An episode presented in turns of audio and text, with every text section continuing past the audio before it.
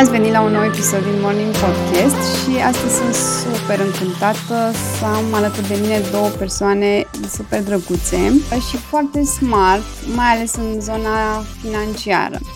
Și aș vrea să vă prezint cu ocazia asta și un proiect foarte interesant și care mă entuziasmează foarte tare pentru că este primul podcast de educație financiară pentru femei din România. Și mă bucur mult că am avut ocazia să contribui puțin la, la acest proiect și sunt convinsă că o să aducă foarte multă valoare în, în zona asta de educație financiară unde uh, avem foarte multă nevoie și sper să ajungă la cât mai multă lume uh, ceea ce discutăm acum și uh, te invit să le asculți și podcastul lor care se numește Smart Woman Smart Money. Așa că bine v-am găsit Irina și Ramona și o să începem pe rând cu Ramona pe Ramona ai mai auzit-o în Morning Podcast, am mai discutat cu ea despre educația financiară pentru femei și o rog din nou să se prezinte așa un pic pe scurt și apoi o să povestim și cu Irina și vedem exact unde duce proiectul lor și ce avem de câștigat dacă ne educăm în zona aceasta financiară. Bună, Ramona! Bună, Gabi! Mulțumim foarte mult pentru invitație. Mă bucur foarte mult că vorbim din nou. Uh, să mă prezint pe scurt, uh, Ramona Dragomir este numele meu. Eu am experiență în, în um, profesională, să zic așa, în uh, bănci, în zona de corporate banking de vreo 14 ani. Um, și iar zona de finanțe personale mă pasionează de ceva mai puțin timp, să zic de vreo șapte ani am început să mă interesez și de um, câțiva ani, cred că sunt 2-3, am început să investesc și să mă intereseze și zona de investiții cu efectiv concret și aplicabil. Um, și ai spus să fie scurt, dar o să mai zic doar că împreună cu Irina și o să vă povestim mai mult, Vrem foarte mult să ajungem la mai multe femei cu uh, interesele acestea ale noastre, să le dăm mai departe, pentru că suntem convinse că um, sunt importante și aduc uh, la o îmbunătățire a vieții, dacă există aceste cunoștințe. Să o invit și pe Irina să se prezinte puțin și apoi uh, să intrăm un pic în detalii. Bună, Gabi! Bună, Ramona! Numele meu este Irina Stancu. Uh, și așa cum a zis și Ramona, și eu sunt uh, corporate girl, cam de 12 ani activez în zona bancară și mai nou în zona de IT, mai nou, dar de 8 ani să zic, deci nu chiar mai nou, uh, în zona de IT, dar tot pe, am rămas cumva tot pe investment banking și corporate banking. Um, și deși în 2009 am avut uh, primul meu job oficial, să zic așa, îmi place mai mult uh, zona de IT. Iar cam de un an așa uh, am și cel mai împlinitor, să zic, dar și cel mai dificil job, acela de mamă. Am o fetiță Sara și în puținul timp liber care îmi rămâne, am început să postez și eu content de educație financiară pe pagina de Instagram și mm, pe blog și din fericire am cunoscut-o pe Ramona în online și ne-am decis noi să facem acest proiect de Smart Women, Smart Money, de care suntem foarte încântate și îți mulțumim cu această ocazie, Gabi, din nou, pentru tot sprijinul și să vedem cum o să fie. Uh, sunt foarte curioasă cum v-a venit ideea să începeți acest proiect. O să spun eu povestea dacă îmi dai voie, Irina. Sigur. Uh, e, e puțin uh, așa, uh, am, amuzant și cumva satisfăcător, apropo de ce zicea Irina, că a început să aibă un, un loc al ei pe internet în care să își pună interesele și să contribuie la educația celorlalți. Așa am simțit și eu nevoia la mijlocul anului acesta să am acest proiect fără un scop anume, dar în care am investit așa timpul pe care îl aveam liber și mi-a dat satisfacții. Și urmărind și alți oameni pe Instagram, am dat de Irina, uh, cu care am, conect, cu, cu, care, cu care am conectat 100% uh, la nivel de content. Deci cumva mi se părea că ceea ce spunea acolo și avea mai multă vechime și experiență, e ceea ce aș fi spus și eu. Sau, uh, nu știu ce carte spunea că a citit, tocmai o citisem și eu. Se legau așa foarte multe și am început să vorbim. Și am început să vorbim, inclusiv cred că începusem să ne dăm niște recomandări de podcasturi știam că noi ascultăm amândouă podcasturi, inclusiv pe al tău, și am, apoi a venit, a venit invitația de la tine să vorbim data trecută în, în episodul despre educație financiară pentru femei. Și um, între timp, noi trebuia să ne întâlnim la o cafea, pentru că nu mai, cumva, nu puteam să vorbim totul pe, pe scris, trebuia să ne întâlnim și să ne cunoaștem. Și eu n-am mai avut răbdare și am întrebat-o dacă ar vrea să facem un podcast împreună înainte să ne, să ne întâlnim la cafea. și răspunsul Irinei a fost, Irina, o să te dau de gol, a zis, a zis, mă gândeam și eu la același lucru. Sincronicitate. Așa că de aici a pornit. Și cum, nu știu, pas cu pas așa am ajuns să, să facem asta, mi se pare, mi se pare așa o bucurie și o întâmplare fericită. Și oricum, pe lângă podcast și toate planurile noastre, obiectivele în zona asta de educație financiară erau pe aceeași lungime de undă, adică eram, hai să-ți povestesc ce mi-ar plăcea să fac. A, nu te cred, așa și eu. A fost foarte, foarte faină întâlnirea. Și mai ales că uh, noi avem uh, mulți prieteni cumva care sunt în zona de bănci, dar nu neapărat au interesul ăsta clar pentru, pentru educație, pentru finanțe personale, pentru investiții. Că eu n-am mai găsit o persoană reală care să aibă exact aceleași interese și am stat așa o, un wow. Și mai ales, da, și mai ales uh, femei, uh, adică prietene care să fie interesate în zona, sau nu neapărat interesate, care să fi început uh, călătoria aceasta de investiții, de finanțe personale, de optimizarea unui buget și e, pe de-o parte e foarte fain că ai cu cine să, să dezbați interesele astea comune și pe de altă parte am, se pare că avem și șansa de a aduce subiectul acesta în zona feminină, să zic așa, să-l promovăm și exact cum ai zis tu, Gabi, să arătăm că nu e ceva super SF pentru care trebuie să înveți ani de zile să înțelegi ce se întâmplă acolo, ci doar să începi de undeva cu pași mici și ușor, ușor se văd progrese foarte mari. Oricum recunosc că și eu la începutul anului 2021 um, nu aveam ideea de investiții, mi se părea ceva um, special pentru bărbați, așa, nu știu, aveam impresia că doar bărbații s-ar pricepe, că ce mă uit eu pe grafice, ce înțeleg eu de acolo, ce atâtea să... Deși am făcut o facultate acum mulți ani de profil economic, mi se părea că nu mă atrage. Și uh, am zis totuși, hai să văd că poate, poate e ceva acolo și ușor, ușor am uh, avut invitați din zona asta și mi s-a părut fascinant, adică chiar îți dă, te ajută propriu-zis să înțelegi niște lucruri uh, și să îți optimizezi viața altfel, având zona asta de, de educație financiară. Și vă felicit încă o dată pentru că ați avut ideea asta și că uh, a durat totuși foarte puțin de când v-ați hotărât până ați lansat ceva concret. Da, e foarte interesant că um, și eu am prieteni care um, sunt investitori, să zic așa, în general uh, bărbați, dar um, există acest concept că dacă investești, trebuie să faci analize foarte complicate, să te uiți pe grafice, cum ziceai tu, să stai tot timpul să citești, să fii conectat la ultimele știri. Exact.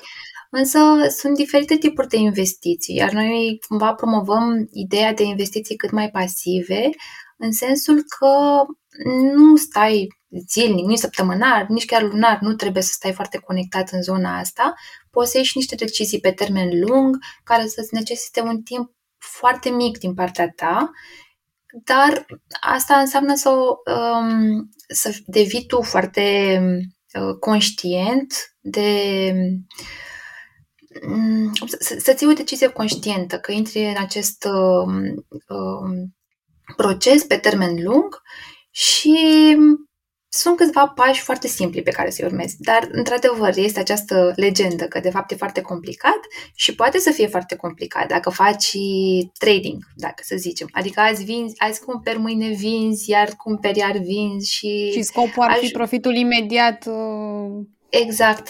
Profitul imediat, dar ajungi pe de-o parte, la final de zi, când tragi linie, poate timpul pe care tu l-ai alocat în aceste activități nu a fost suficient de bine recompensat. Adică banii pe care îi faci la finalul zilei nu merită cumva timpul tău. Sau, bine, poți să și pierzi. Um, dar noi asta vrem să promovăm, că nu trebuie să ne bazăm pe ideea că doar investești foarte, foarte mult timp din uh, viața ta, ajungi să uh, să câștigi, să zic, în acest proces.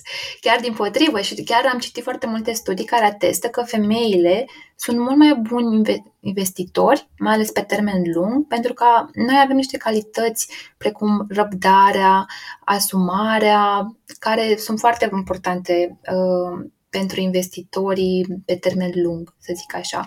Atât că nouă ne lipsește cumva uh, curajul de a da. începe. Exact. Pentru că, și este foarte justificat, noi ca femei nu avem o istorie foarte lungă în spate de asumarea deciziilor de putere în, um, la nivel de carieră, de exemplu. Adică, inclusiv dacă stăm să ne gândim până acum câteva zeci de ani, nici nu aveai voie să mergi la o facultate ca femeie. Adică, față de bărbați care au o istorie foarte lungă în spate și e normal cumva că ei au mult mai multă încredere în ei și toate planurile în carieră, familie, uh, inclusiv pe, pe partea aceasta de organizare financiară. Și cumva încercăm și noi să punem umărul la această schimbare de, de paradigmă, să înțelegem că nu este ceva foarte complicat și avem toate calitățile care ne trebuie, trebuie doar să pornim de da. undeva. Da. Exact și podcastul vostru este un pas foarte, foarte bun și aș vrea să Mm, să, o să luăm cumva cu începutul și să vă întreb pe fiecare ce înseamnă pentru fiecare dintre voi independența financiară, că până la urmă asta este, așa văd eu obiectivul final, că de asta uh, dorim să ne educăm și să învățăm investi, ce înseamnă să investim pe, pe termen lung, o independență financiară de la, un anumit, de la o anumită vârstă mai devreme decât cea de pensionare, să zic. Și vreau să o întreb pe fiecare ce înseamnă pentru, pentru voi acest lucru. Uh, pot să încep eu. Mm, m-am gândit destul de mult la asta și eu am început uh, inițial doar cu cifre, să cumva să-mi fac niște obiective de independență financiară care țineau de uh, cât ar trebui să am niște venituri pasive, adică din investiții fără să trebuiască să muncesc pentru ele, astfel încât uh, să mm, îmi pot menține stilul de viață actual. Ăsta este un început, într-adevăr, dar ulterior, gândindu-mă așa mai mult, mi-am dat seama că, de fapt, pentru mine este foarte important timpul uh, și independența adevărată este să-mi fac o zi așa cum mi-aș dori. Adică să pun în ziua respectivă, să-mi pun eu ce vreau în ziua respectivă. Și asta poate să implice uh, să muncesc sau uh, să, să nu muncesc, să iau o pauză. Um, deci nu neapărat um, să nu muncesc deloc, dar uh, să muncesc cu sens ceea ce vreau eu sau poate timpul pe care vreau să-l investesc acolo. Uh, cam așa ar fi în mare. Um, per total mi-am menținut obiectivele acelea de, de cifre, dar nu vreau să am o. Uh, adică vreau, vreau să îmi creez drumul până acolo, astfel încât să fie foarte uh, cu sens, să, să, am, să ajung la un punct în care să fiu satisfăcut așa de, de, de, de viața mea și de programul meu la nivel mai holistic decât uh, doar, doar uh, veniturile respective. Foarte fain ai zis, Ramona. Și cam în același fel am, am procedat și eu în ideea în care prima oară mi-am pus pe hârtie cifre. ne amândouă suntem două femei ale cifrelor, nu ne plac graficele, Excel-urile, suntem puțin ciudate, știm. Um, dar, um, într-adevăr, cifrele acelea nu, nu te ating așa foarte, la un nivel foarte profund dacă nu le corelezi cu ce o să se aducă ele în viața reală. Și um, pentru mine, independența financiară înseamnă um, viața aceasta cumva ideală din punctul meu de vedere și nici pentru mine nu înseamnă ideal să nu mai lucrez deloc, ci să am capacitatea de a-mi alege proiectele care îmi plac mie, care pot să fie remunerate mai mult sau mai puțin. Și chiar am făcut exercițiul acesta cu soțul meu și ne-am gândit noi așa cum ar arăta o zi ideală pentru noi, ce job am avea și am ajuns la concluzia că ne plac anumite activități care nu sunt remunerate foarte mult, să zic. Dar asta ne-am dorit noi să facem și pe lângă joburile astea, acestea ideale. Evident, ne dorim pentru Sara să aibă acces la or, orice fel de educație pe care și-o dorește, de exemplu, este foarte important dacă ea își alege un anumit uh, viitor uh, din punct de vedere al carierei, să putem avea opțiunea de a o ajuta. Ce mai este important uh, pentru mine personal și pentru soțul meu, dar mai mult pentru mine, să avem opțiunea de a călători destul de mult. Adică să zicem că și acum poate călătorim, dar uh, avem și niște venituri active care să ne, să ne poată întreține aceste, aceste călătorii, dar ne dorim și pe viitor, când ne putem retrage anticipat, să avem în continuare uh, posibilități financiare de a ne ajuta să vedem lumea. Și e foarte, foarte important ca fiecare să stabilească independența financiară din punctul lor de vedere, pentru că pentru unii independența financiară poate să însemne mai mult de atât, poate să însemne opțiunea, de exemplu, de a se muta într-o altă țară unde sunt costuri de viață mai mari și au nevoie de venituri mai, mai mari pentru a-și putea susține aceste obiective. Sau pentru unii oameni, independența financiară poate să însemne um, nu știu, posibilitatea de a se muta undeva la țară, să zicem la noi, uh, cu costuri mai reduse, dar să, să-și poată întreține toate cheltuielile curente până la, până la final. Um, sau alt exemplu, poate unii vor să aibă un portofoliu foarte mare pe care să-l transmită generațiilor viitoare. Sunt oameni, de exemplu, care vor să atingă un milion de euro, să fie primii oameni din familia lor care au ajuns milionari și este un obiectiv foarte ok să-l ai, dar nici nu trebuie să-l ai neapărat ca să... Uh, nu înseamnă că dacă nu ai obiectivul ăsta, nu ești ambițios sau nu știu, nu ești suficient de motivat să, să reușești în viață. Și totul pornește de la, de la valorile fiecăruia. Dar în funcție de cum îți faci această viață ideală, să zic, atunci și cifrele se așeze foarte ușor și sunt și niște metodologii care ne ajută să ne, să ne stabilim suma exactă de care avem nevoie pentru această independență financiară. Aici aș, aș vrea să adaug o idee care mi-a plăcut foarte mult din cartea pe care o citesc acum și o recomand. Vă recomand și vouă și celor care ne ascultă. Se cheamă The Psychology of Money de Morgan Housel uh, și el zice la un moment dat despre INAF, apropo de obiectivele noastre de independență financiară. Pentru că noi ne, ne setăm acum niște obiective la care uh, să zicem că cel mai probabil o să ajungem, că ne punem toate intențiile acolo, toată puterea, muncim foarte mult și uh, conceptul acesta FIRE, Financial Independence Retire Early, uh, implică să muncești foarte mult activ o perioadă pentru a câștiga bine, după care banii respectiv să se mulțească și să îți dea ocazia să nu mai muncești mai târziu.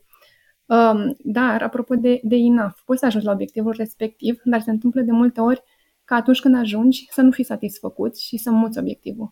Să muți postitul de obiectiv mai, mai uh, um, în dreapta uh, și ambițiile să se mute doi pași, uh, iar obiectivul uh, să nu-ți mai dea satisfacția uh, pe care credeai că ți-o dă.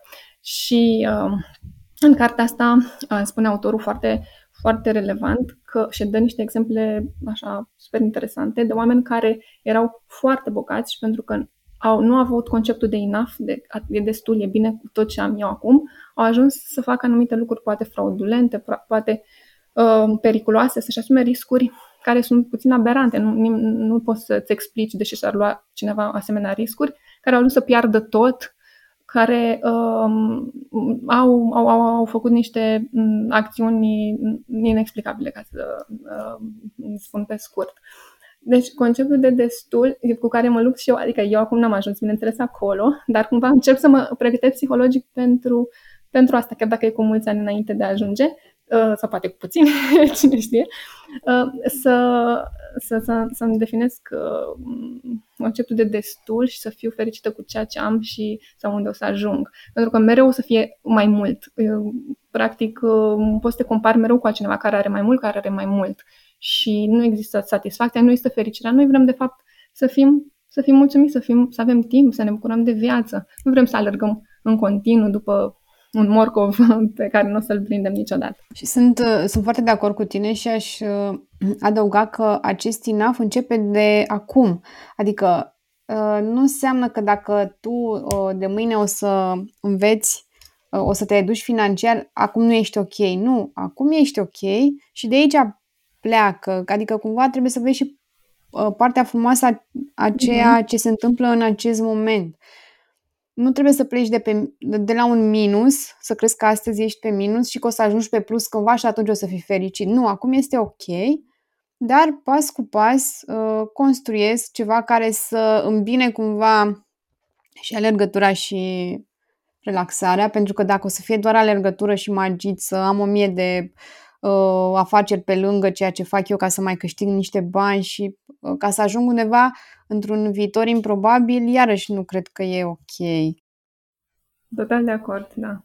Adică aici e, e să nu pară ok, o să mă duc financiar și peste 10 ani o să fie magic. Nu, este ok acum uh, și practic la fel ca și alimentația sănătoasă. Da? Eu acum încep să mănânc sănătos, nu o să se vadă uh, astăzi sau mâine, dar poate nu se vede nici în 2-3 ani, poate nu se vadă nici în 10, dar eu știu că, o să am, că dacă eu mănânc sănătos, o să-mi fie bine pe termen lung și asta contează până la urmă. Exact. Exact ca nutriție e foarte important uh, toată călătoria. Deci nu, dest- nu doar destinația exact, finală, da. ci călătoria e super importantă pentru că oricum cea mai mare parte din viață, să zicem, ești în această călătorie și atunci e foarte important să te bucuri de ea pe parcurs pentru că altfel e foarte posibil să, să fii să demotivat renunți. și să renunți. Exact. Și um, aici este și este un um, termen cunoscut în educația financiară, cunoscut uh, ca și um, keeping up with the Joneses și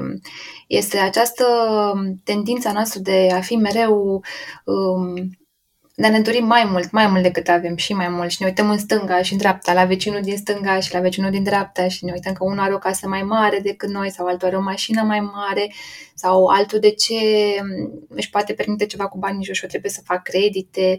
Um, este cumva inamicul numărul unu al, al nostru în evoluția pe care ne-o propunem, pentru că Mm, tot timpul o să fie oameni, cum a zis și Ramona, tot timpul o să fie oameni care au mai mult succes ca noi, care au mai mulți bani ca noi și nu înseamnă că dacă atingem ce au ei în momentul de față, o să fim și noi la fel de fericiți sau nu înseamnă neapărat că ei sunt mai fericiți dacă au mai mulți exact. bani. Și aici pornește totul din interior și este foarte greu de uh, procesat partea asta de um, motivație interioară pe care trebuie să o găsești. Și am văzut-o cumva pe pielea mea, adică eu am pornit um, de la un salariu foarte mic. la primul meu job aveam 1000 de lei. Un salariu extrem de mic pentru, și pentru vremea aceea, chiar dacă era în 2009-2010. Um, dar uh, erau alte vremuri, să zic, în care eram foarte fericită că mi-am găsit primul meu job și am zis, ok, fac asta pentru experiență.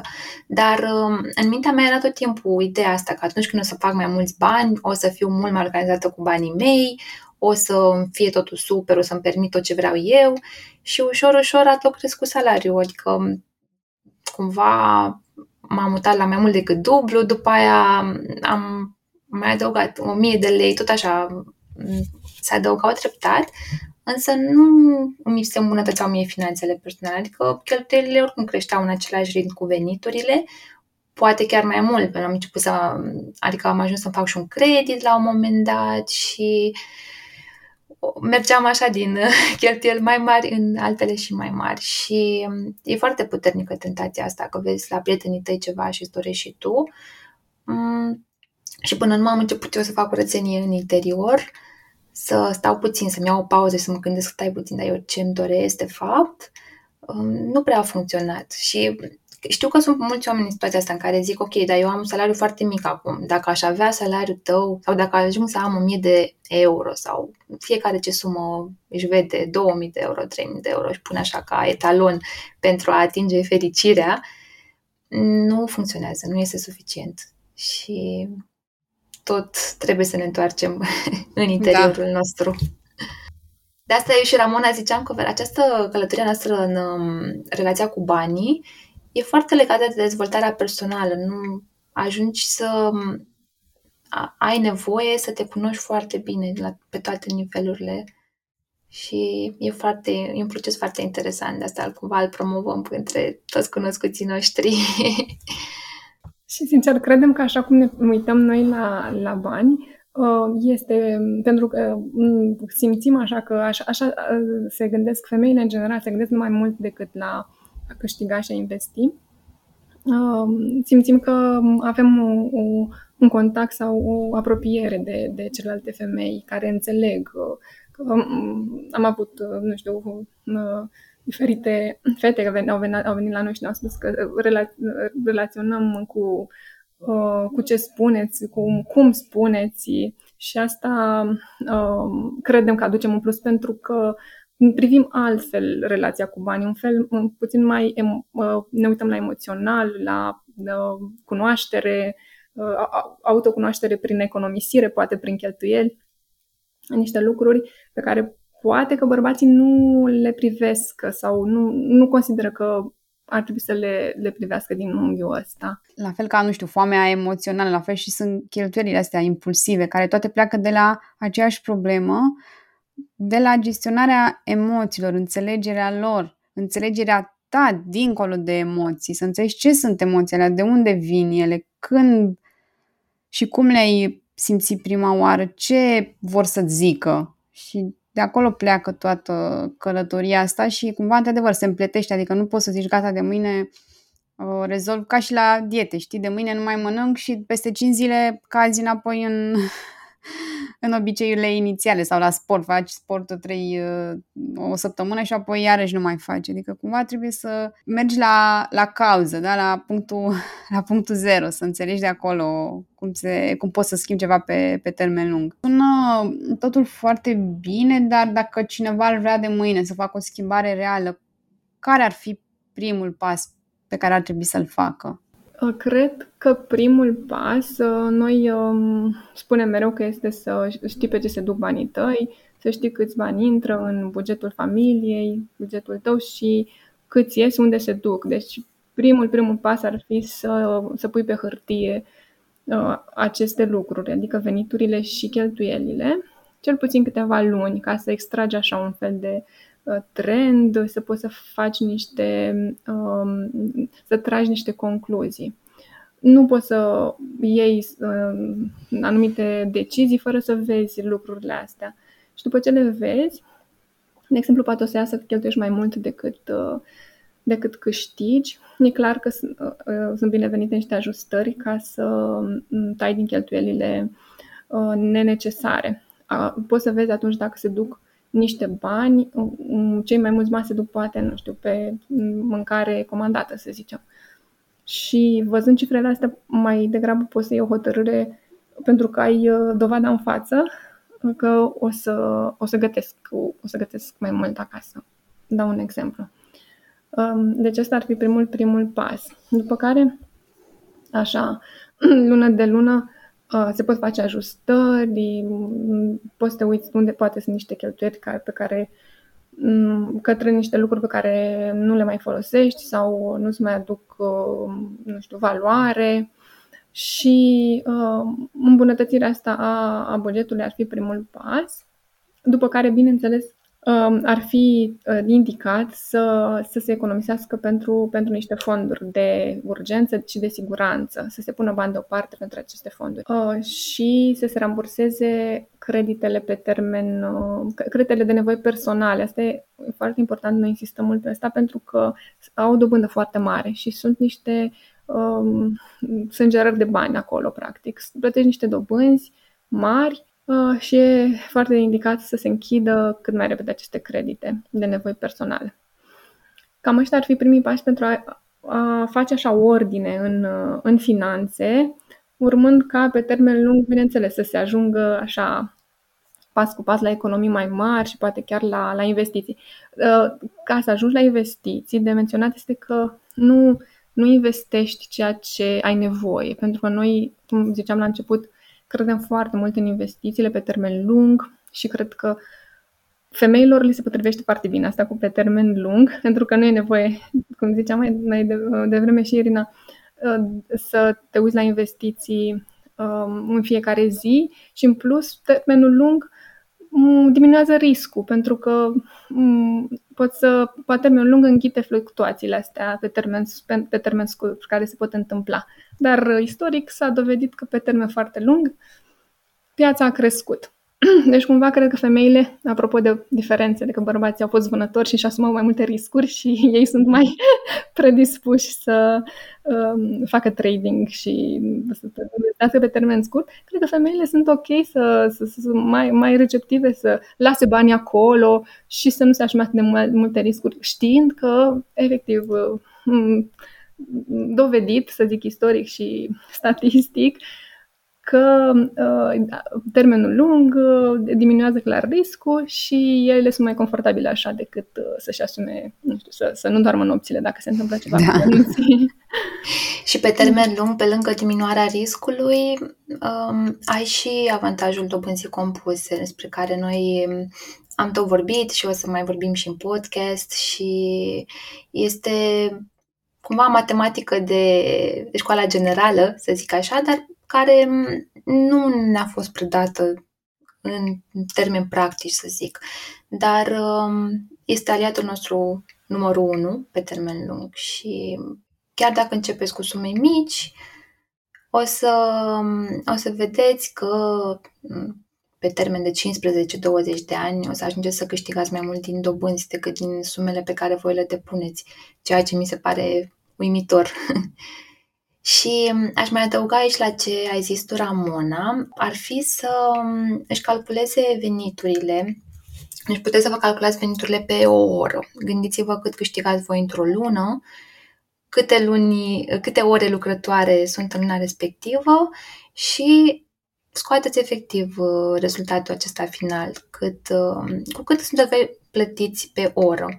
Și o să vedeți că e, are un impact uh, puternic, pentru că te vă ajută să, uh, unu, să vedeți dacă vi se pare corect uh, prețul respectiv, dacă vi se pare că uh, puteți ajunge la o sumă mai mare, de exemplu, pentru că în momentul în care conștientizați că, ok, pentru mine poate nu este suficient cât am acum, eu, eu simt că valorez mai mult, cunoștințele mele valorează mai mult, în momentul acela creierul vostru automat să înceapă să găsească soluții, să vă creșteți veniturile. Și asta, pe de-o parte, ajută foarte mult și mai ajută și în ideea de a analiza de două ori înainte de a face o, o cheltuială.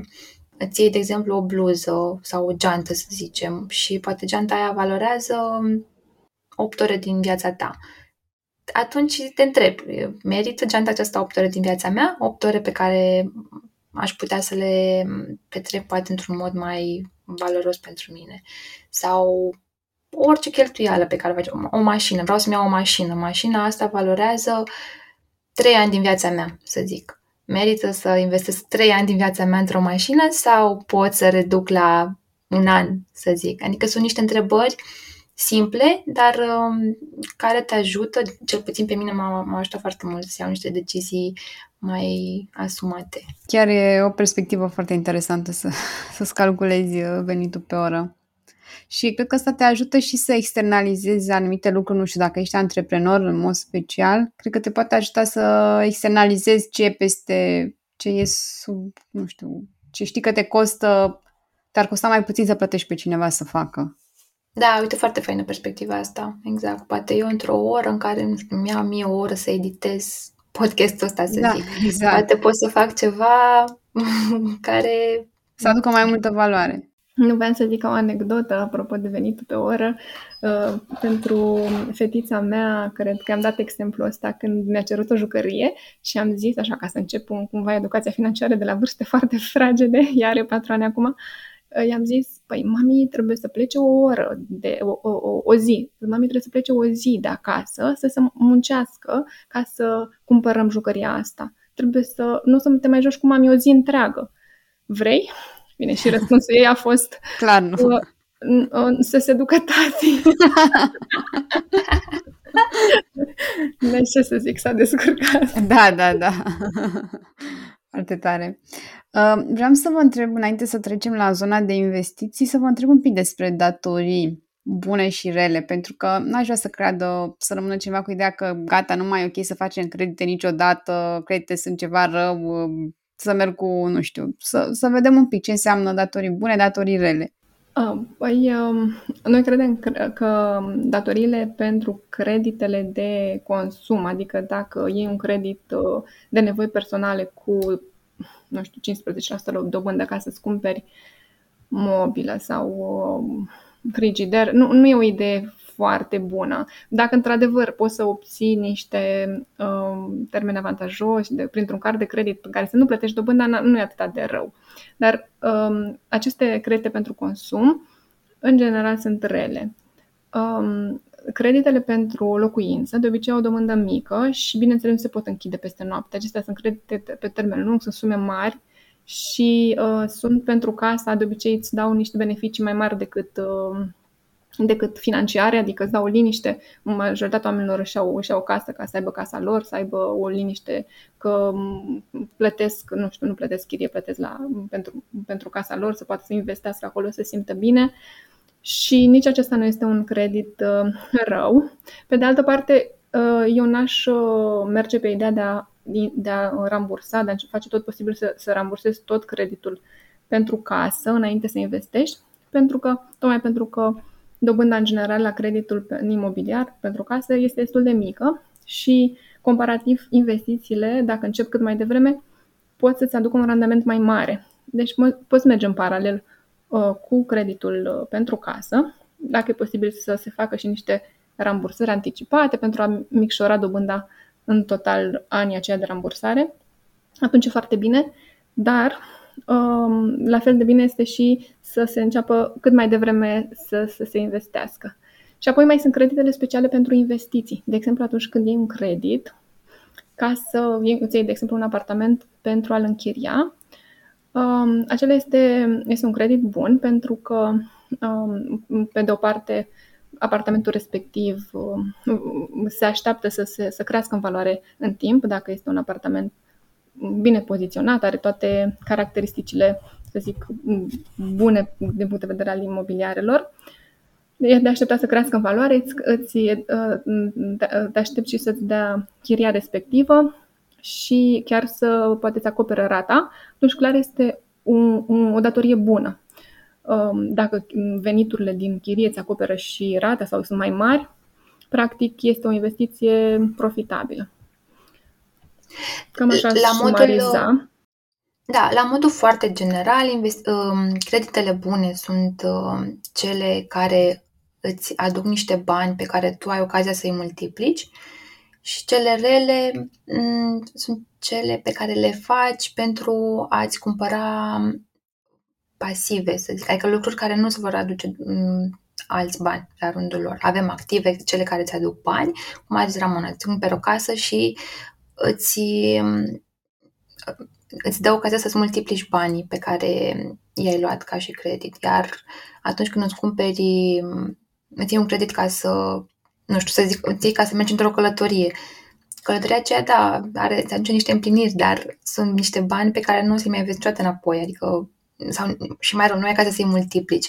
Eu sunt un mare fan al călătoriilor, de, să nu se înțeleagă că sunt împotriva lor, însă nu văd o idee bună în a face un credit pentru a pleca într-o călătorie exotică. Cum am mai auzit că se practică.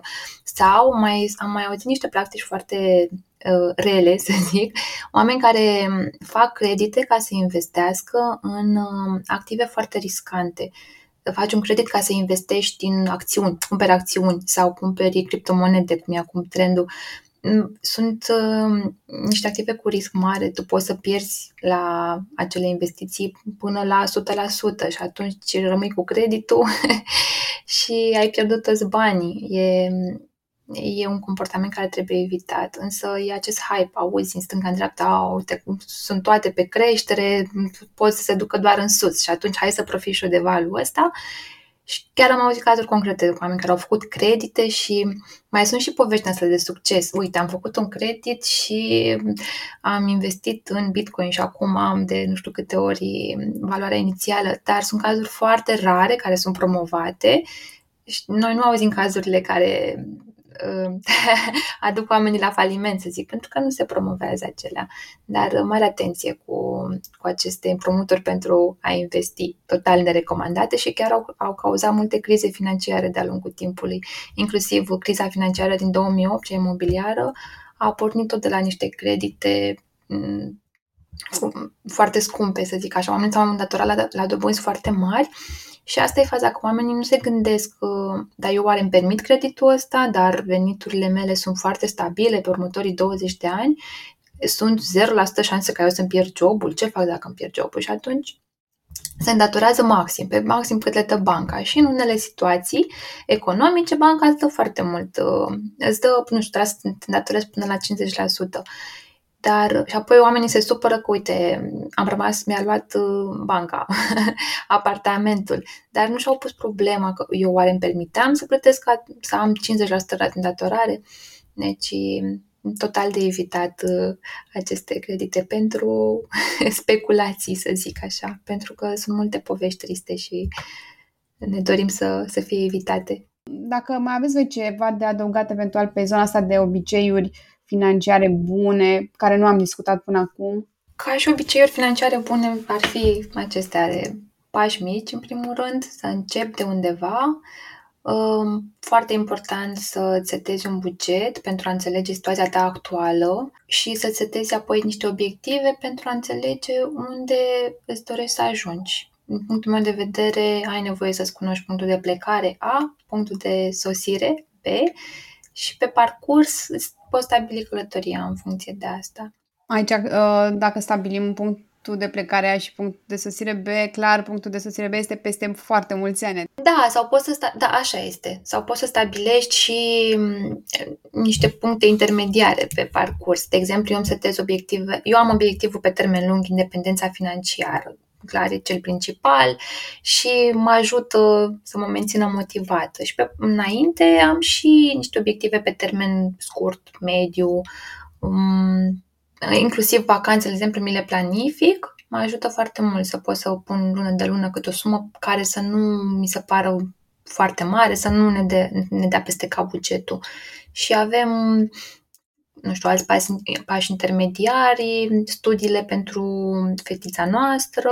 Și cam toate obiectivele care sunt importante pentru noi le și plasăm undeva așa pe linia orizontului și ne, ne ajută cumva, știi, și pe parcurs că dacă te gândești direct la destinația finală de peste 20 de ani, să zic, zici, aoleo, te cam demotivează, dar... Uh, uite, aș menționa și unul care îmi place foarte mult și anume după ce se face această ordine în cheltuieli și în, în buget, um, obiceiul de a te plăti pe tine primul, se cheamă Pay Yourself First, îmi place foarte mult, care implică să trimiți niște bani în zona de economii sau investiții încă atunci când îți intră veniturile în cont, primul lucru. Și, practic, cheltuiești doar ce rămâne. Dar asta presupune să știi trendurile, să știi cât îți trebuie să, uh, să cheltuiești în luna respectivă, să ai uh, niște analize făcute pentru a evita să intri, să nu ai suficient și să intri în uh, credite, în carduri de credit. Dar îmi place foarte mult pentru că îți oferă așa o satisfacție, mie cel puțin, o satisfacție constantă când transfer în contul de, de economii sau de investiții în fiecare lună și văd că uh, contul respectiv uh, se mai mărește puțin. Mie, pentru mine e o mică bucurie. E chiar un obiectiv intermediar care e, uh, da, îmi dă un, un boost de... Da, un șat de dopamină, așa. Da. foarte, da, foarte tare. Uite, aici pot să adaug că um, e faină senzația și dacă încep cu un procent foarte mic, 1%, poți să pui lunar 10 lei, să zic, sau 5 lei. Important este să se seteze, să devină un automatism obiceiul ăsta. Um, și după aceea, când îți crești venitul sau când reușești să-ți eficientizezi cheltuielile, evident o să crească procentul acela, dar um, e foarte important să nu aștepți până când se întâmplă aceste lucruri. Îți crești venitul, îți um, reduci cheltuielile, pentru că um, e conceptul acesta de autostradă neuronală. Chiar așa este, când, ai, când vrei să setezi un, um, un obicei sănătos, trebuie să setezi, pornește la o cărare nebătătorită și ca să ajungi la acea autostradă, faci zilnic sau săptămânal sau lunar pași mici și în timp o să fie și mai mari și mai mari și mai mari și Uh, dar e important să, să ajungă un automatism pentru noi, altfel uh, o să avem des tendința să, să renunțăm. Sunt și aplicații care știu că mi-am adus aminte de la Revolut, există un transfer automat, mi-am adus aminte acum că îți ia din cont și îți face un uh, save, să zic, uh, și chiar avea o denumire interesantă, se numea transfer pentru o zi ploioasă sau ceva de genul ăsta și ia din când în când câte 30 de lei sau restul, dacă plătești 45 de lei, îți ia 5 lei și ți mută acolo și la un moment dat așa cu o sumă destul de mare și nu știam de unde e. Că, bine, tot din contul tău ți ia, dar uh, parcă te simți așa bine când ai acolo un backup. Da, și oricum, dacă nu se duceau acolo, se duceau sigur pe ceva. Exact, îți mai exact, luai exact, da. suc, îți mai luai o cafea. Da, da, da, da, exact, exact, exact. Așa, îi vedeai în cont acolo și cu siguranță se mai lipea o carte o ceva de, de ei.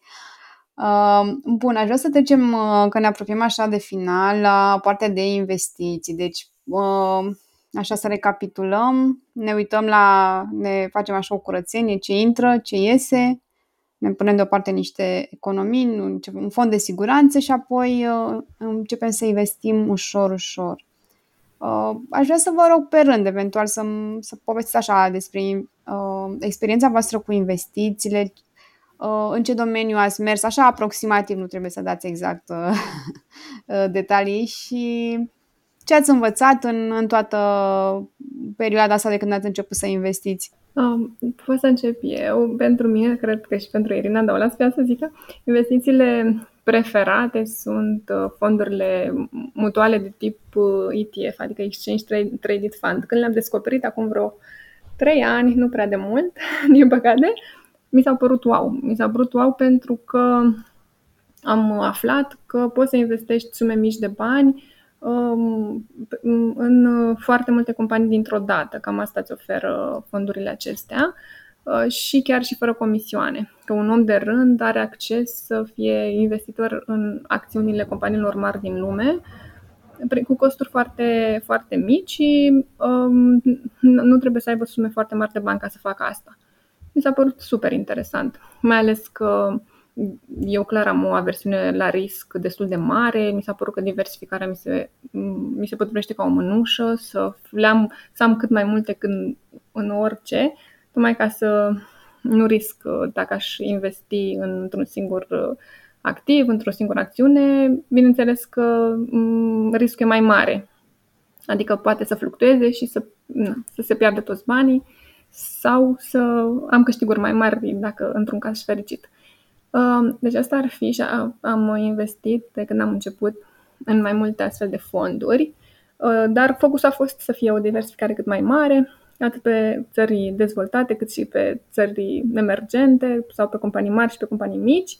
Și am niște preferințe așa, de, la nivel de industrie, o să zic la general. Am o preferință, de exemplu, pentru economia verde, știu că ăsta este cumva viitorul și îmi place să mă uit la la companiile sau la fondurile care au accentul ăsta pe uh, sustenabilitate, uh, pe, pe, pe uh, focus pe social și um, green uh, și, uh, și pe tehnologie. Tot cumva sunt niște preferințe care vin așa dintr-o analiză high level, dar uh, care îmi dau mie un confort sau nu știu, o, un, am eu o, un, o afinitate mai mare pentru că cred că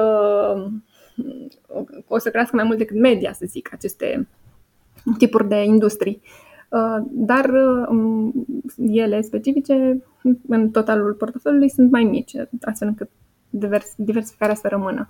Cam astea ar fi preferințele mele, dar aș mai adăuga și că în ultimul timp îmi place foarte mult și zona de imobiliare. Nu am, nu am uh, investiții foarte mari acolo, dar uh, am început să, să studiez și chiar să facem primele mici investiția anul acesta, eu și cu soțul meu.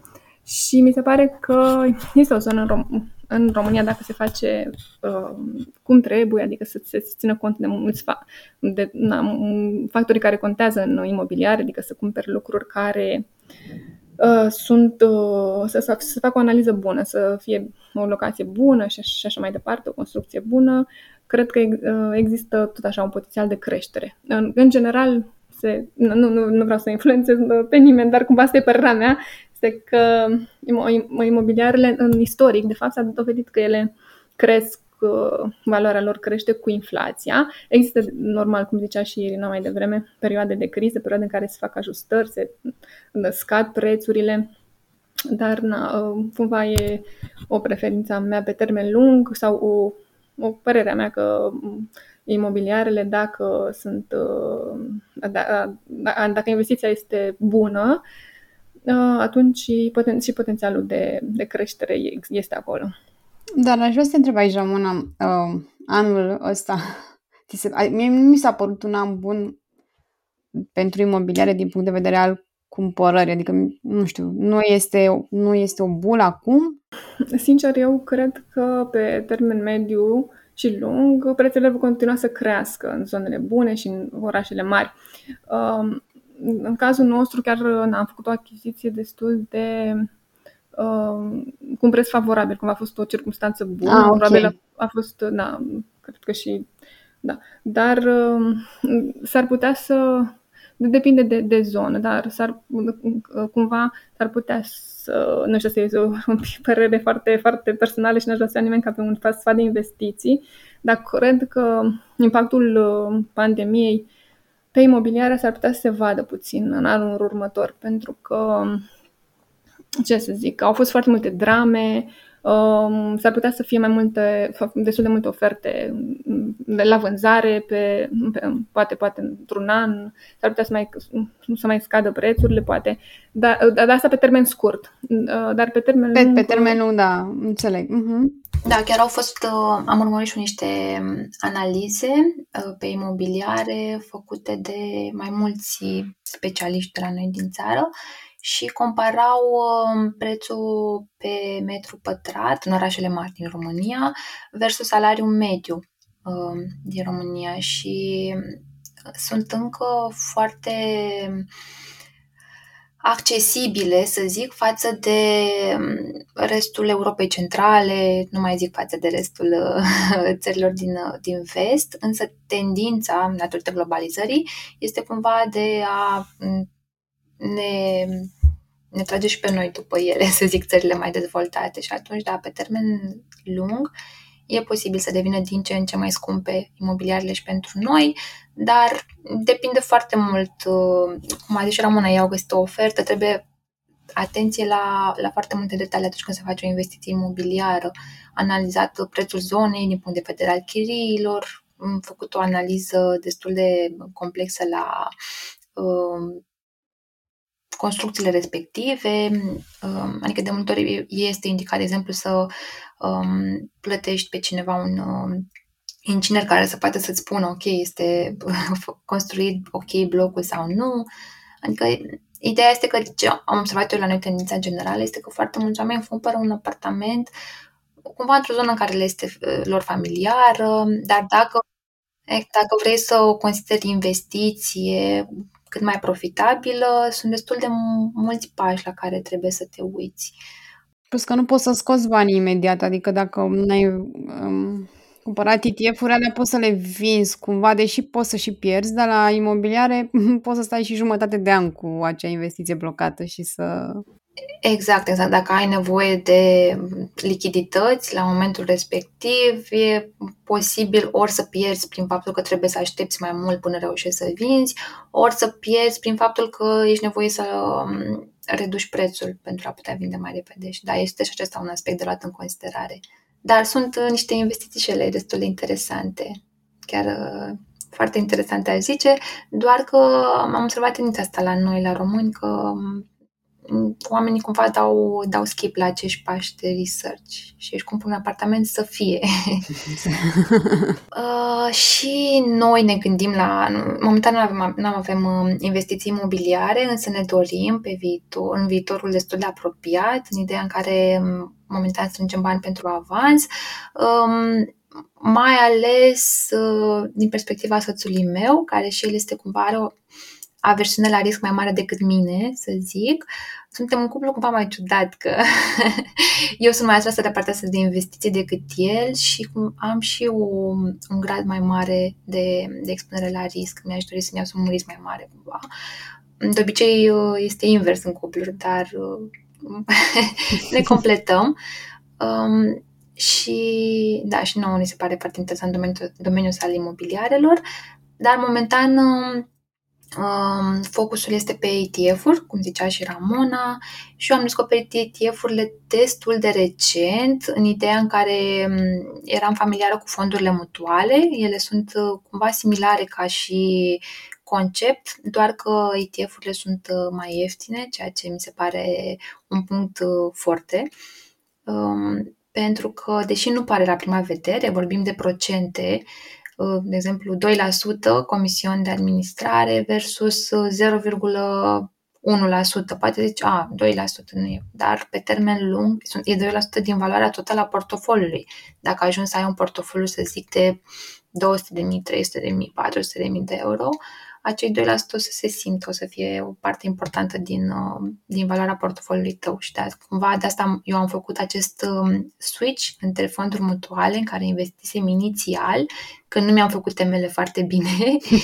Și um, am vândut ce aveam și am, uh, am migrat către ETF-uri și eu sunt destul de expusă pe, pe piața globală.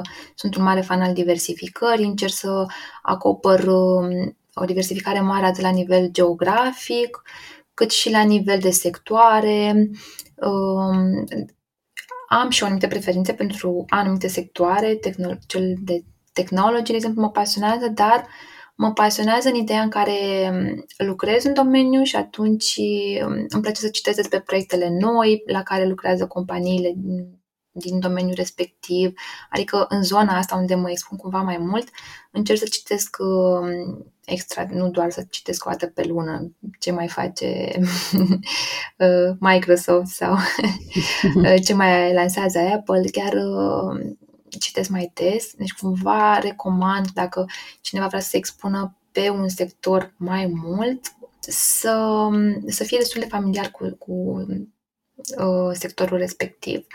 Sau, de exemplu, Mm, cred foarte mult în inteligența artificială, dar din nou sunt niște păreri și ca și sector de inteligență artificială, cred că o să crească foarte mult și o să schimbe foarte mult lumea în care, în care trăim, dar riscul aici este că mm, sunt și firme care pot sta faliment cu totul, pentru că este nou um, și atunci o să fie niște firme care o să aibă o, o creștere exponențială, dar o să fie și firme care dau faliment. Este puțin diferit față de alte uh, sectoare unde, nu știu, cum ar fi în producție, unde lucrurile sunt mai așezate, uh, cam, se cam știu mari jucători în piață și cam ei sunt incluși în uh, aceste ETF-uri.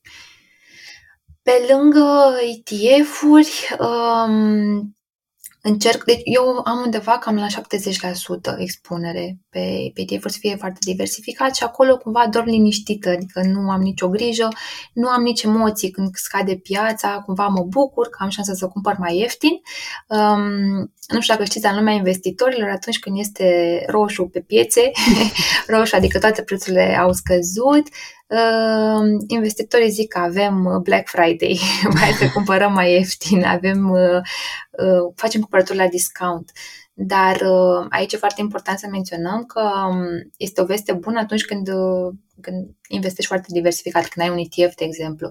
Dacă tu ai niște acțiuni individuale, să zic, atunci e posibil să fie rău când, e de ro- când este roșu. Da. Pentru că e posibil să dea faliment cu totul sau să nu-și mai revină niciodată 100% firma respectivă. De asta cumva recomandăm noi foarte mult diversificarea, pentru că riscurile de a avea niște pierderi recuperabile sunt extrem de mici. În investiții nu este niciodată risc zero, tot timpul ai niște riscuri, dar sunt niște riscuri pe care le, ți le poți asuma. Însă, da, dacă vorbim de acțiuni individuale, treburile se complică și clar nu le recomandăm investitorilor începători. Pe măsură ce uh, mai progresează portofoliul, să zic, unii dintre um, cei care au fost in, începători pot să-și dea seama că um, sunt pasionați de domeniu și că le place să citească. Am, chiar am văzut cazuri de oameni care n-au deloc background în finance. De exemplu, eu și Ramon avem background în finance, dar mm, ne ajută doar dacă încercăm să facem uh, niște uh, acțiuni din astea mai riscante, să zic, ceea ce na, momentan încercăm să evităm. Uh, dar sunt oameni care nu au background în finance um, și devin pasionați și încep să citească, să citească multe bloguri, sunt foarte multe bloguri specialitate foarte bune, sau podcasturi, sau um, canale de YouTube. Și atunci zic, ok, sunt pregătit, vreau să încerc să am un randament mai bun decât piața și vreau să fac eu niște decizii pe baza research-ului meu. Dar nu recomandăm clar, în primul an, primii doi ani, trei, chiar trei. Așteaptă când începi să investești, diversifică-te foarte mult, așteaptă să prinzi o criză ca să vezi în realitate cum te simți când portofoliul tău scade. Pentru că îți faci un profil de risc, evident toată lumea, toți consultanții financiari o să-ți recomande să faci un uh, profil de risc, să vezi dacă ai o versiune mai mare sau mai mică la risc, dar din ce am observat eu, foarte multor dintre noi ne este că avem un, un profil de investitor echilibrat, echilibrat, moderat, cumva în ideea că poți să-ți asumi niște risc. Dar, în realitate, până nu treci printr-o criză și nu vezi ce simți când te uiți la portofoliul tău și a scăzut, nu știu, 30%, 40%, poate 50%, uh, nu poți să știi exact cât de mare este aversiunea ta la risc și atunci nu se merită. Dacă nu mai doi liniști noaptea, chiar nu se merită. Da, ați trăit așa ceva, să fie o scădere atât de mare? Nu chiar la 50%, dar uh, da, eu da. Eu, um, apropo de asta, eu am început uh, făcând toate greșelile din lume în investiții, deci toate greșelile. Deci am și Ramonei că um, într-o carte de educație financiară eu aș fi acel exemplu de la așa nu nu faceți ca Irina. și am început prin 2017 să investesc cumva mai serios. Mă mai jucasem puțin înainte, dar cu sume foarte mici și oricum la cumva înainte de 2017-2018 nici nu prea aveam noi ca și români acces la foarte mulți broker din, din afară și atunci cumva așa asta mă reținea, că nu știam dacă sunt de încredere sau nu brokeri.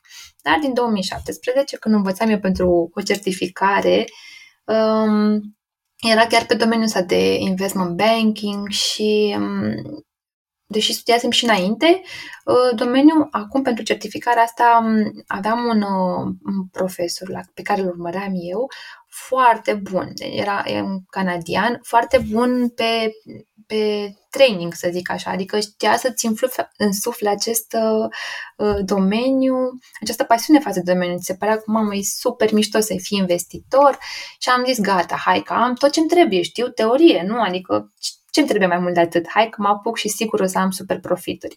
Și m-am apucat să cumpăr acțiuni individuale, nu la mână, Um, am cumpărat inclusiv acțiuni la compania la care eu lucram la momentul respectiv, fără să citesc individual despre ea, um, să mă uit pe, nu știu, situațiile firmei, pe uh, planurile de viitor. Eu am zis, știu sigur, compania asta e foarte, uh, e într-un domeniu foarte hot acum să zic și sigur o să aibă creșteri și știam proiectele pe care lucrez eu, mi se păreau foarte importante și am zis, trebuie să cumpăr și la, și la firma respectivă. Și mm, nu am citit că urma să fac, să fie achiziționată peste câteva luni de o altă firmă și a avut o scădere dramatică. Atunci cred că a fost undeva spre 50% oh.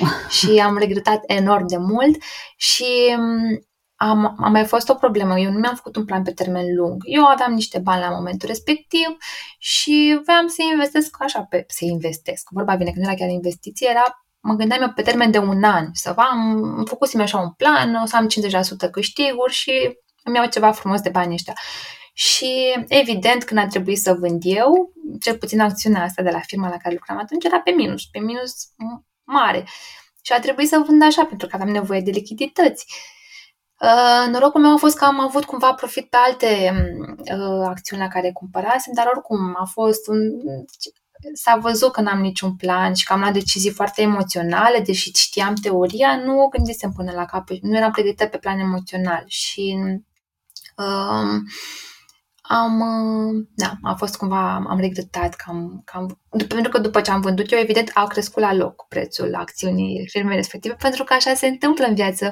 Noi de asta recomandăm foarte mult fondul ăsta de siguranță, pentru că uh, fix când ai cea mai mare nevoie de bani, atunci te va lovi ceva sau fix dacă ai nevoie să vinzi, să zicem, din portofoliul tău, atunci va fi o mini-criză, va, se va întâmpla ceva la nivel politic și va scădea piața timp de o săptămână, fix când trebuie să vinzi tu.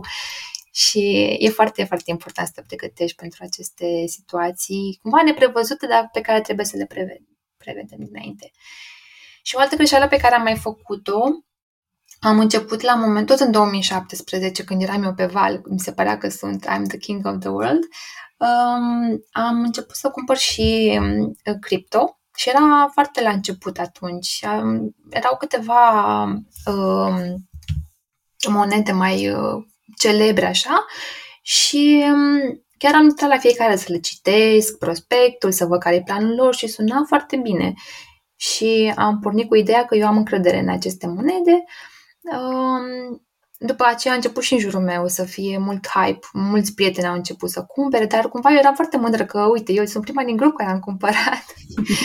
uh, și um, evident, toți am vândut când, prin 2018 a fost o, o scădere masivă uh-huh. um, și atunci, da, a fost iarăși un moment în care um, am simțit destul de puternic impactul ăsta emoțional, iar am uitat să menționez că și eu și soțul meu, atunci nu eram căsătoriți, amândoi investisem în criptomonede și cumva uh, am avut profit de 300% așa într-o lună sau în câteva săptămâni, uh, a crescut destul de mult și ni se părea că noi avem la momentul respectiv sumele acestea mărite.